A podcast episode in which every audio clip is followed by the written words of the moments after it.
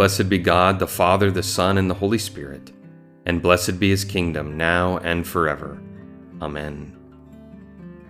Welcome to our podcast, To Be a Christian, the Anglican Catechism in a Year, where we are learning what it means to be a Christian and the essentials for our Christian faith and lives. Each day we are reading one catechism question, the appointed scripture lessons, and concluding with a relevant collect from the Book of Common Prayer. If you would like to buy or download To Be a Christian, the official catechism of the Anglican Church in North America, head to anglicanchurch.net slash catechism. As always, we encourage you to reflect on the catechism question and answer as we hear from the Holy Scripture readings and search for points of insight, deeper truth, and meaning for our lives.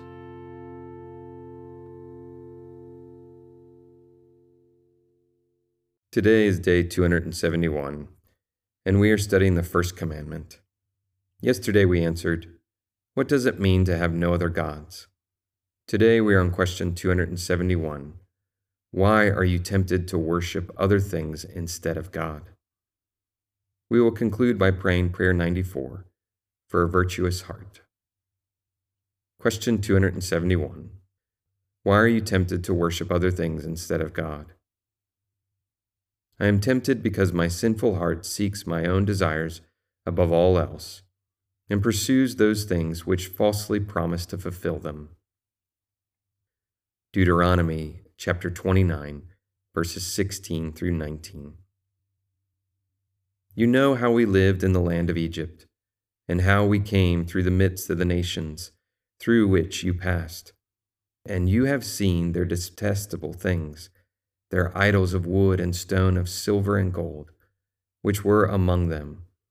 Beware lest there be among you a man or woman, or clan or tribe, whose heart is turning away today from the Lord, our God, to go and serve the gods of those nations.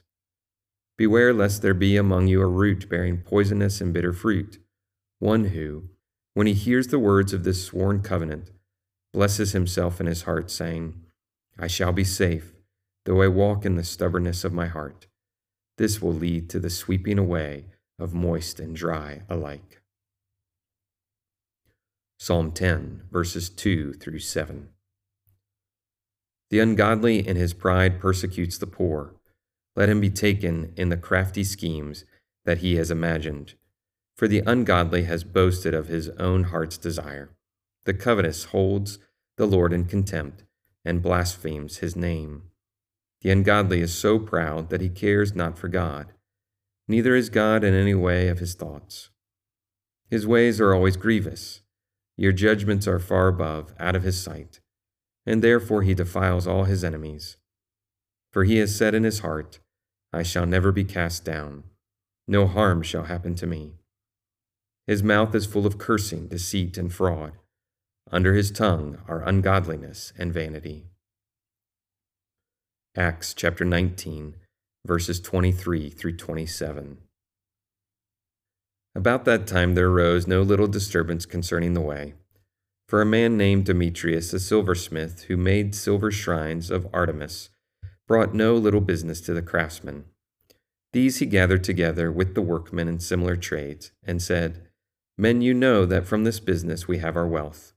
And you see and hear that not only in Ephesus, but in almost all of Asia, this Paul has persuaded and turned away a great many people, saying that gods made with hands are not gods.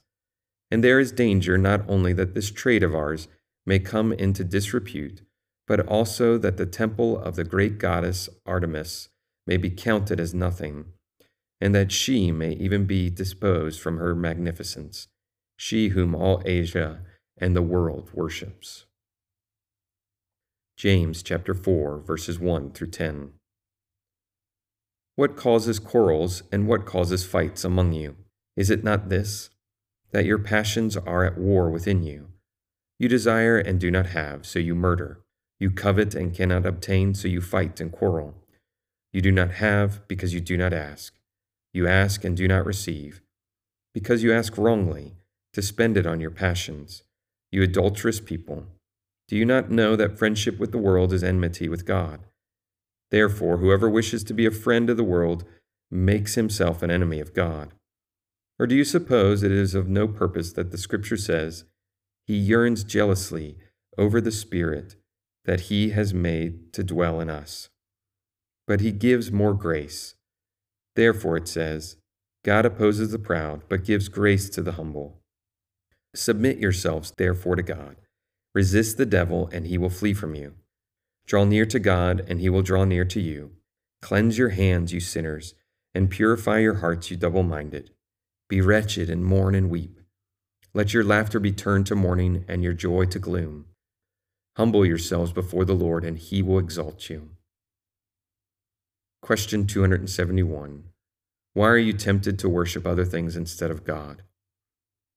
I am tempted because my sinful heart seeks my own desires above all else, and pursues those things which falsely promise to fulfill them. Prayer 94 For a Virtuous Heart.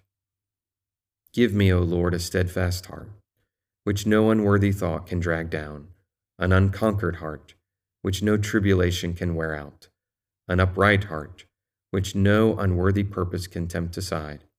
Bestow upon me understanding to know you, diligence to seek you, wisdom to find you, and faithfulness that finally may embrace you. Amen.